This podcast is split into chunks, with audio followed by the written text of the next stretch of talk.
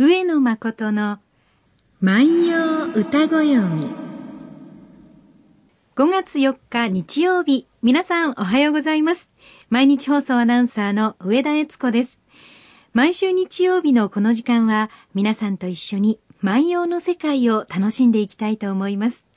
私たちに万葉時代のちょっぴりいい話を聞かせてくださいますのは、奈良大学教授の上野誠先生です。先生、おはようございます。おはようございます。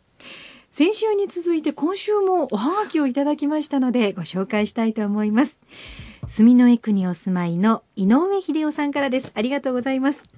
かなり朝が早い番組なので時々聞き漏らすことがありますが、まどろみの中で上野先生のとても柔和な語り口に聞き入っていますよ。奈良大学でのご講義もこんな口調でされたら、学生たちは眠ってしまうのではないかと心配したりしています。これは冗談にせよ。えー、これほどまでに万葉集を愛している学者さんなのですね。これ以降もよろしくお願いしますといただいております。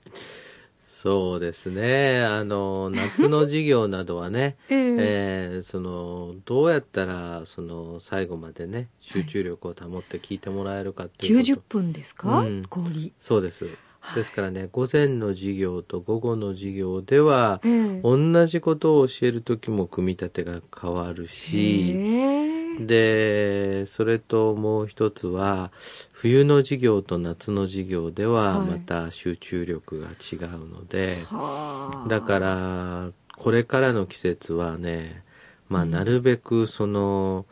えー、コンパクトにまとめてね、はい、で最後の10分ぐらいは、うんはい、こう余裕を持って終われるようにっていうふうに心がけてるのは事実ですね。うん最後までやらない。で、絶対延長しないっていう。それは先生、人気がある先生の秘訣ですね。あのね、私は25の時からもう23年間か、はい、教員生活を送っていますが、えっと、実は延長したことは一度もないんです。これだけは自慢。あのどの授業を取ろうかってこう学生の間で話をするときに、うん。うん、それがまず話題に出てきてました。あの先生は伸びるから嫌だ。あの多分伸びるっていうことは言い足りないってことなので、えー、あの言い足りないっていうことは、はい、あの話が起承転結になってないっていうことだと思うのであの足りないのと伸びてるのは同じでやっぱよくはないと思うんですがえ一定のこうコントロールして収まるようには考えてますね。ただし、はい。問題はですね、えー、やっぱりそうあれですね、その、えー、やっぱり事業によって、はい、やっぱり出来不出来があるときに、うん、こちらがちょっと今日出来が悪くないなっていう時に、やっぱどういうふうに、あの、うまくその事業を乗り切るかっていう、それはありますね。はい、野球選手もそうでしょ？あの、調子がいい時はあれなんだけど、調子が悪い時どういうふうにこう乗り切るかっていうのはね、うん、まあ、それはあるんですけどね。えーまあ皆さん方ね、まあ私にとってはまあ連休というのは、まあ仕事とかいろんな大変なんですが、まあ皆さん方楽しんでいらっしゃるとして。ね、学校はお休みですし。そうです、そうです。で、まあいろんなところからね、どこどこ行ってきた、どこどこ行ってきたとかね、はい、ハイキング行ってきた、どこ行ってきた。えーで、まあ、あの、ちょうどやっぱり季節もいい頃なので、はいまあ、ハイキングにいらっしゃった方も多いでしょうね。え。ー、で、実を言いますと、はい、古代においては、えー、5月5日というのは薬狩りの日なんですね。薬狩りですか、うん、これね、何かって言いますとね、えーえー、その女の人たちはね、野に出て薬草とかね、染色に使うね、はい、えー、まあ、草花を採集するわけですね。で、男の人たちは狩りを行います。えー、こういうその男女は一緒にその野原に行ってハイキングをするんですけれども、はい、昼間はまあ別々なんですね、えー、男の人たちは男の人たちで狩り狩りに行くわけですよね。えーで、そうするとですね、えー、天智天皇のこの7年なんですが、はい、えー、これ5月5日の日にですね、えー、えー、天皇皇族ご一行はですね、現在の滋賀県になるんですが、はい、えー、蒲生野というところにいらっしゃって、狩りをなさったと。はいうん、で、えー、その時にはぬかたの君も行ったわけですね。はい。で、こうよく言われているように、ここのところの真相というのはわからないんですが、まあ、おそらくこれは、えー、今日歌解釈するとこんなことだったのかなとお分かりになると思いますけれども、はい、ぬかたの大君と、えー、えー、大天の巫女、後の天武天皇ですね。天皇ですね。はい、そして、えー、この天智天皇とのこう三人は三角関係にあったのではないかと。いうのもまあ一つ江戸時代からある説なんですね。はい、で、これがまあ真相どういうことかっていうのはこれから考えていかなくてはならないのですが、えー、えー、天皇が蒲生野に狩りをなさった時にぬかたの大君が作った歌としてこういう歌が万葉集に伝わっています。はい、あ聞くとあって思うかもしれませんね。茜さす紫の雪しめの雪の森は水や君が袖降る。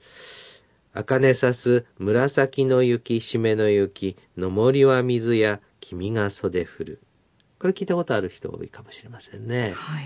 うん、ぬかたの大君はこう歌うんですね。あかねさすは紫に、えー、かかる枕言葉ですよね。はい、で、えー、これ、あかねさす紫の雪。これ、紫草を栽培している。紫紫草というのはですね、うんはい、紫を染め出すために使う染料なんですね。で、その紫を栽培している紫の。えー、そして当然ですね、それはね、はい、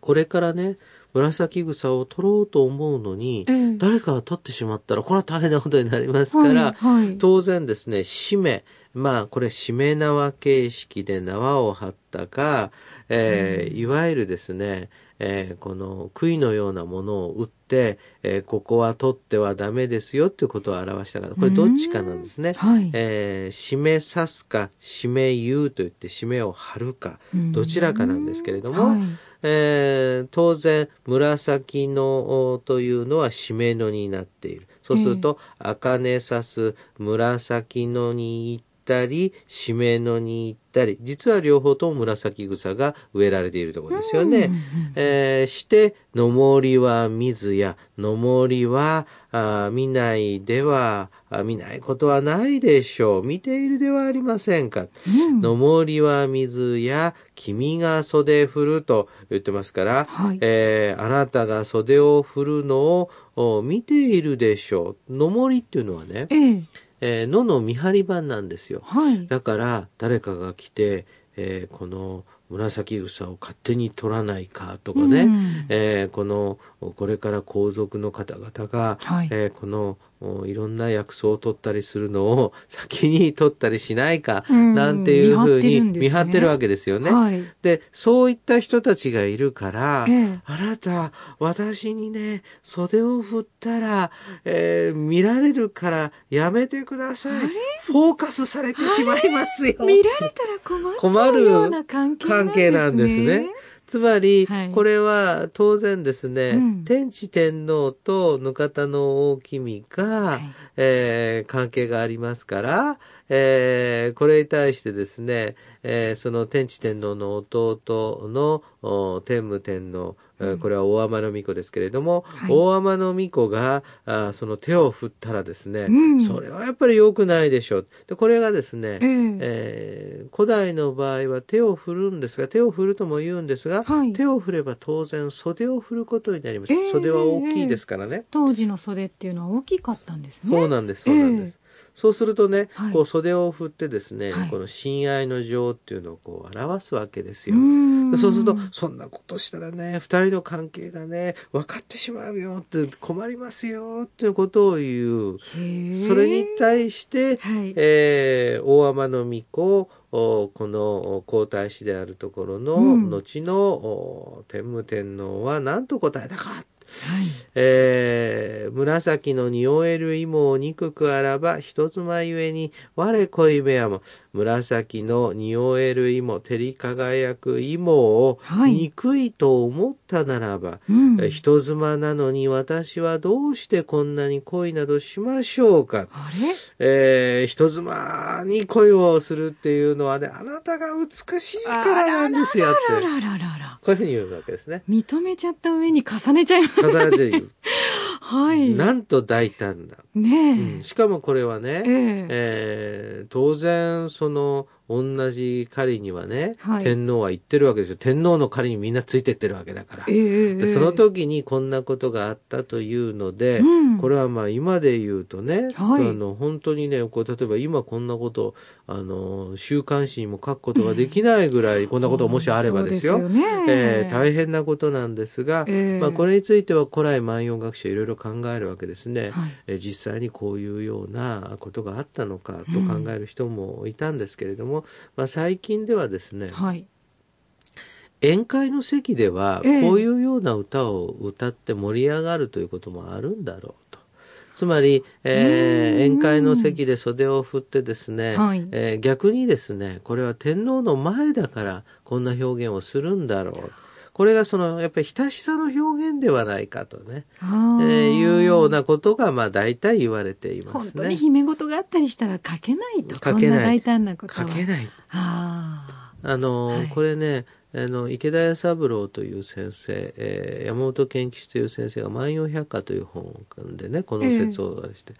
やっぱりね僕はねこの説が一番やっぱり妥当だと思いますね。なぜかっていうとね、あの歌っていうのは、はい、あのそういうズレを楽しむとこってあるんですよね。本当じゃないんやけどみたいな。うん これが